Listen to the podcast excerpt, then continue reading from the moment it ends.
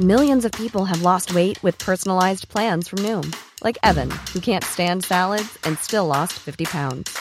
Salads, generally, for most people, are the easy button, right?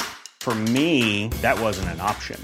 I never really was a salad guy. That's just not who I am. But Noom worked for me. Get your personalized plan today at Noom.com. Real Noom user compensated to provide their story. In four weeks, the typical Noom user can expect to lose one to two pounds per week. Individual results may vary. Everyone knows therapy is great for solving problems, but getting therapy has its own problems too, like finding the right therapist, fitting into their schedule, and of course, the cost. Well, BetterHelp can solve those problems. It's totally online and built around your schedule. It's surprisingly affordable too. Connect with a credentialed therapist by phone, video, or online chat, all from the comfort of your home. Visit betterhelp.com to learn more and save 10% on your first month. That's BetterHelp, H E L P. ده بودكاست مستجد الموسم الثاني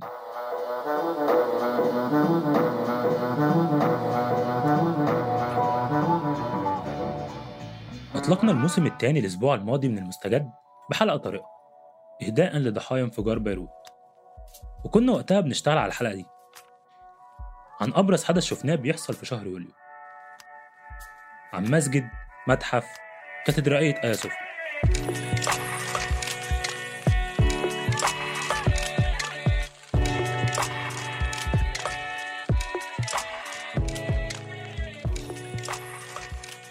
في الموسم الأول من المستجد كان الفريق شغال من البيت ما بين فلسطين والأردن وألمانيا. كنا بنحاول نغطي الوباء العالمي ونلاقي قصص من المنطقة العربية متصلة فيه. كنا مفكرين أو على أمل إنهم شهرين ثلاثة بالكتير وبنخلص من الفيروس وسنينه. بس للأسف ما خلصناش. الفريق اتغير شوية وهنكون المرة دي معاكم بنشتغل من فلسطين والأردن ومصر والسودان وأنا في الإمارات. وقررنا في الموسم الثاني نتعرف على موضوع جديد كل أسبوع ونقرأ خبر مهم شفناه في الإعلام ونفهم تفاصيله.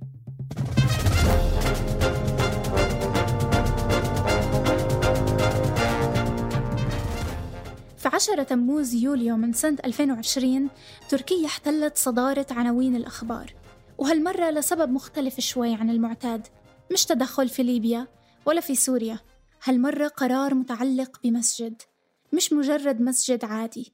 تقريبا حضرتك مساحة صراع كبيرة.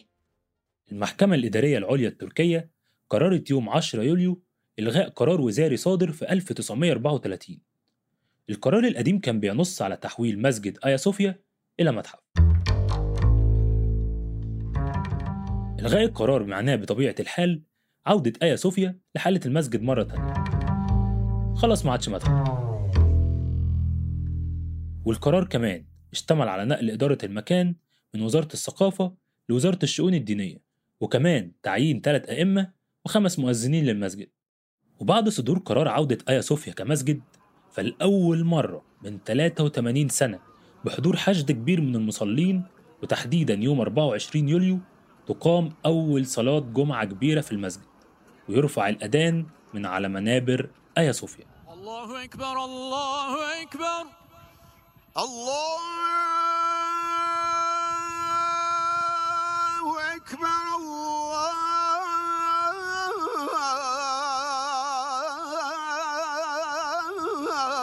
الله أكبر.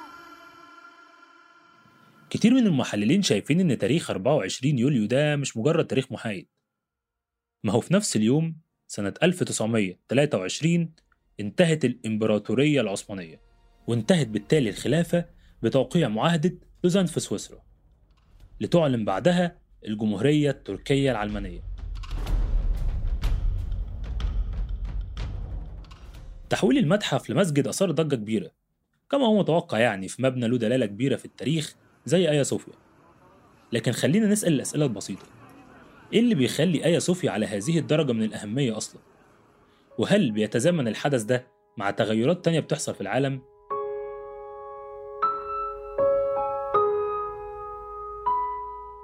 آيا صوفيا كاتدرائية ومتحف ومسجد التلاتة مع بعض وفي نفس الوقت. مكان الحقيقة له تاريخ عميق وممتد فهو بالتأكيد مش حاجة واحدة.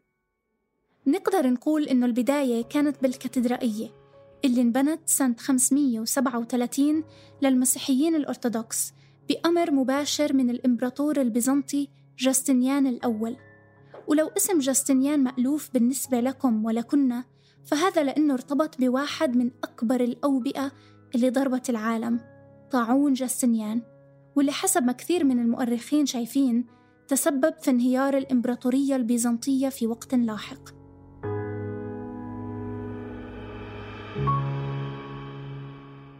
المهم وبدون طول سيرة إنه بعد تسع قرون تقريباً بالتحديد في سنة 1453 دخل السلطان محمد الثاني.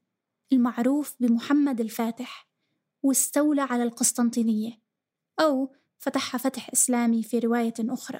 وكان من القرارات المهمة اللي اتخذها محمد الفاتح إنه يحول الكاتدرائية دي عشان تبقى مسجد ويطلق عليها اسم المسجد الكبير. وفضل آيا صوفيا مسجد للمسلمين لمدة خمس قرون تقريبا لحد ما ظهر في الصورة مصطفى كمال أتاتورك. مؤسس الجمهورية التركية. ومرسي قواعد العلمانية في تركيا الحديثة بعد طبعا الإطاحة بالخلافة العثمانية. فتدخل وأصدر قرار في البداية بمنع الصلاة في مسجد آيا صوفيا وفي 1934 خرج قرار من مجلس الوزراء يقضي بتحويل آيا صوفيا من مسجد إلى متحف علماني حسب ما القرار وصف المكان. ونص على تشارك كل المسلمين والمسيحيين وأتباع كل الأديان واللي مش أتباع أي دين كلهم يتشاركوا في آيا صوفيا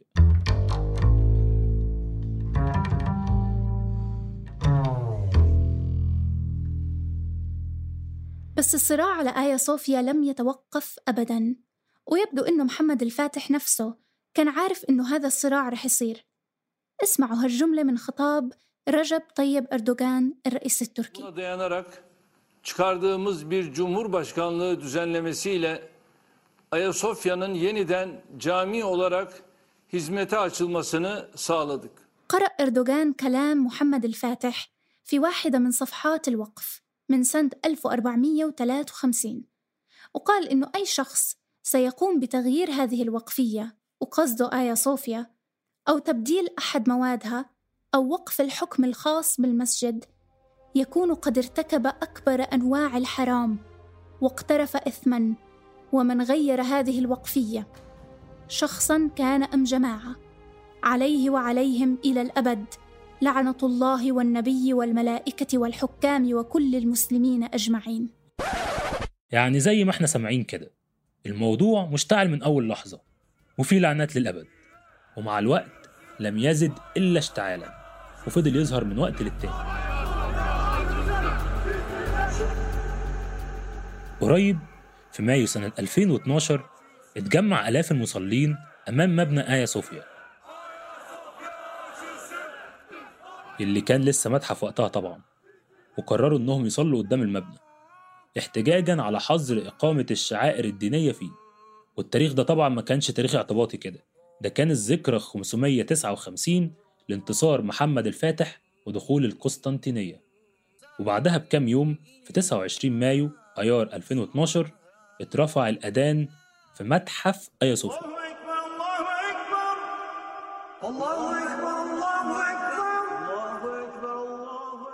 لأول مرة من 78 سنة.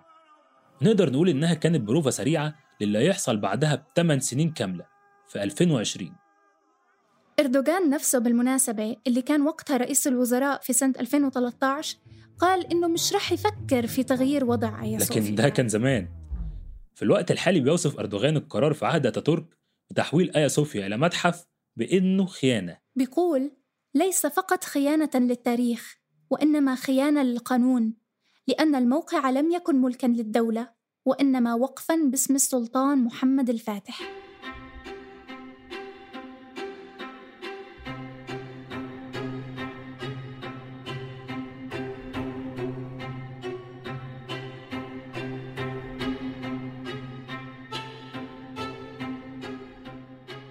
وبشكل عام يعني قرار أردوغان الحالي بتحويل المكان إلى مسجد جزء منه بيرجع لمعركة قانونية مشتعلة.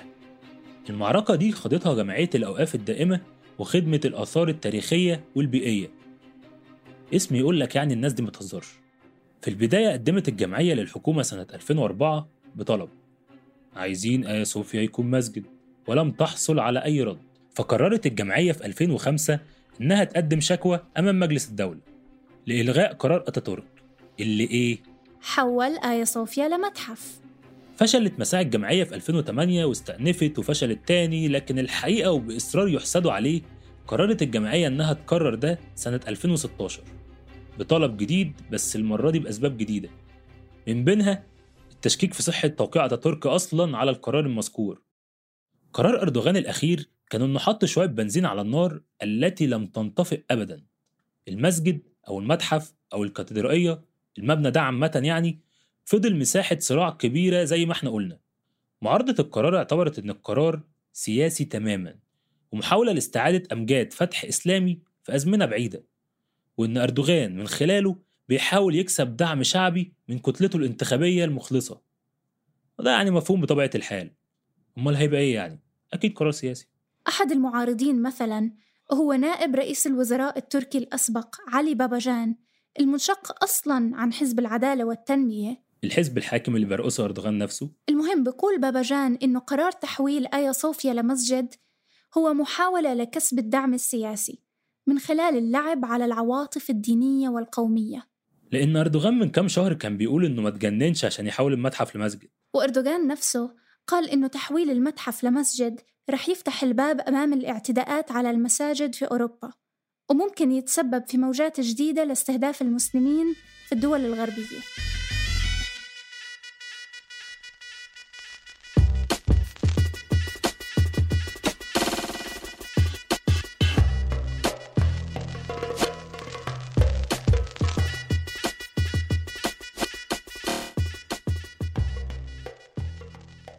فكرة إن دي مناورة سياسية مش أكتر تقريبا كل المعارضين للقرار أشاروا إليها ومنهم محللين وسياسيين ونواب في البرلمان.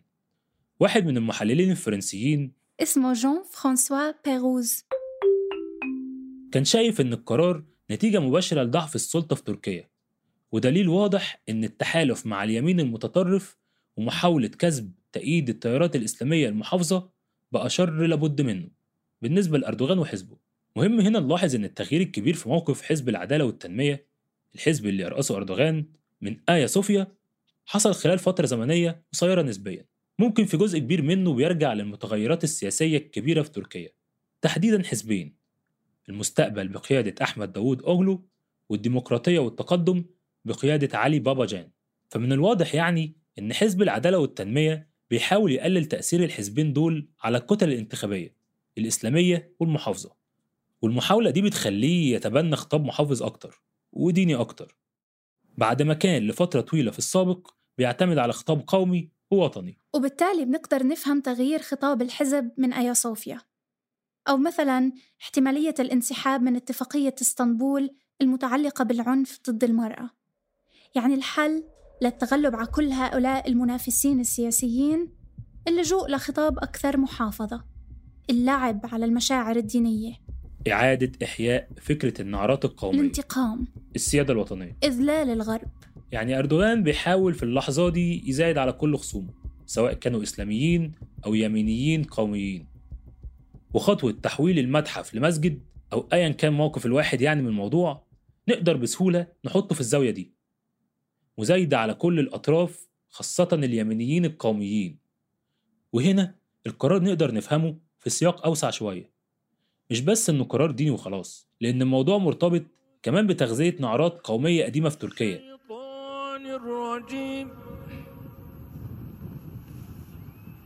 بسم الله الرحمن الرحيم.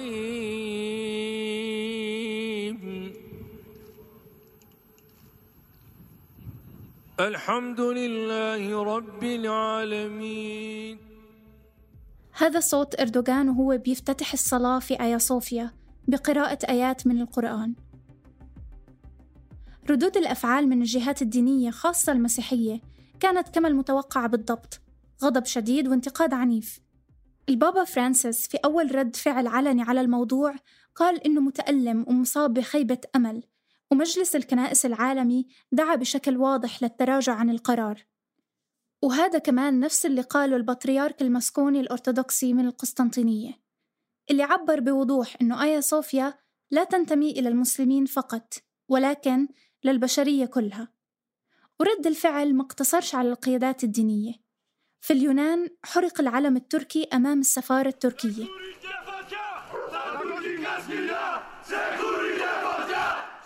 وفي يوليو الماضي خطيب صلاة الجمعة الأولى في آيا صوفيا علي أرباش وهو كمان رئيس الشؤون الدينية التركية يصعد إلى المنبر. درجة ورا درجة. في لحظة مليئة بالدراما والدلالات بهدوء شديد ولأول مرة من قرون. وهو ساند على سيف أثري قديم بيأدي تقليد عثماني في الصعود إلى المنبر والخطبة في الناس.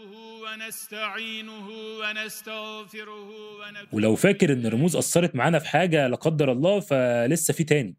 هذا سيف محمد الفاتح شخصيا اللي كان أول من ألقى خطبة الجمعة وهو ماسك سيفه في الجامع الكبير في مدينة أدرنة عاصمة الدولة العثمانية وقتها قبل فتح القسطنطينية. وبعدها أصبح تقليد متبع من سلاطين الدولة لست قرون. المشهد أثار عاصفة حادة من الهجوم واحدة من التغريدات مثلا كانت بتقول إنه المشهد هذا هو رسالة إرهابية والحقيقة التغريدة هاي مش الوحيدة. كثير من المعلقين شافوا هيك وكمان كثير من الكتابات على ال social media كانت بتقول إنه المشهد هذا معد بعناية لتوصيل رسالة معينة السيف والسيطرة. وكالة الأناضول التركية للأنباء شافت إنها بعد الهجوم على ما يبدو يعني مضطرة لتوضيح سياق الرمز ده. فقالت إن السيف من العادات الحميدة اللي أحيتها تركيا في مسجد آيا صوفيا يعني الإظهار سيادة الإسلام ونوره في البلاد اللي فتحها المسلمين.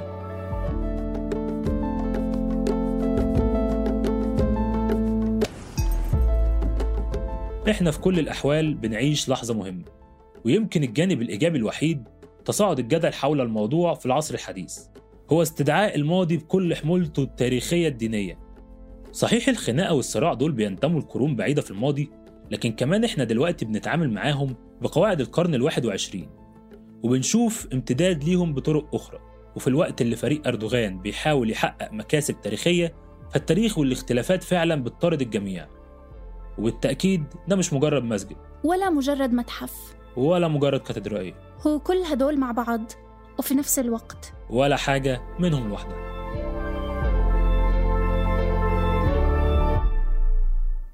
ده بودكاست مستجد. كنت معاكم أنا هشام إسماعيل في التقديم. وأنا لما رباح في التقديم والتحرير. أحمد جمال في الكتابة. محمود خواجة في البحث. وسارونا مشعشع في الإخراج الصوتي. ما تنسوش تشاركوا في قناة بودكاست المستجد على منصة البودكاست اللي بتفضلوها عشان تتابعوا حلقاتنا اللي جاية.